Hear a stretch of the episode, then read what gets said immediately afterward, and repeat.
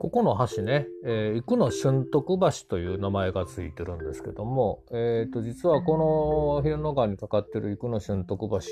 えー、さらに、その平野川を北にこう下っていきますと、えー、大池橋が次見えてるんですがその次に見えてる見えてるとかその大池橋の次の橋が俊徳橋っていう橋なんですよね。ですから大池橋を挟んで俊徳橋が北側そして、えー、南側には生野俊徳橋という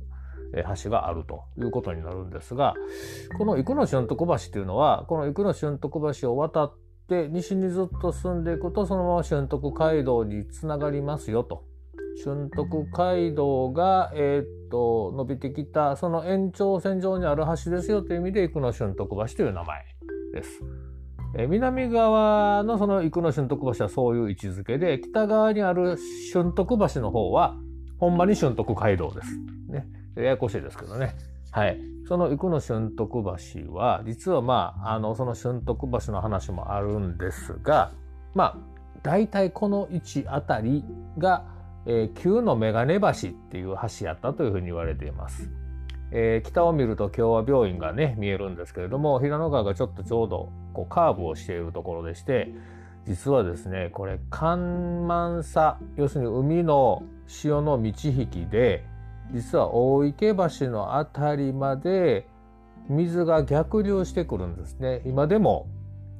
えー、いわゆる北から南に水がこう流れているというか、えー、のが見えると思うんです時間によってはね。えー、基本は南から北に流れる南が上流で北が下流なんですけども逆に水がこう動いているのがね見えると思うんですけども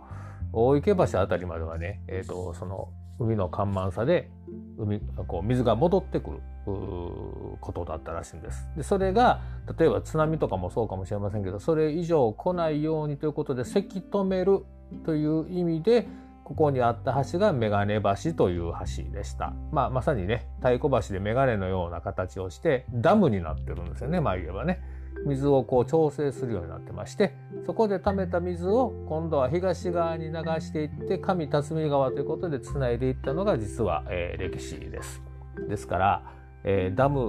でもあり、えーと、せき止める、えー、いわゆる遡ってくる水をせき止めるためのものでもありそして橋でもあるという旧メガネ橋、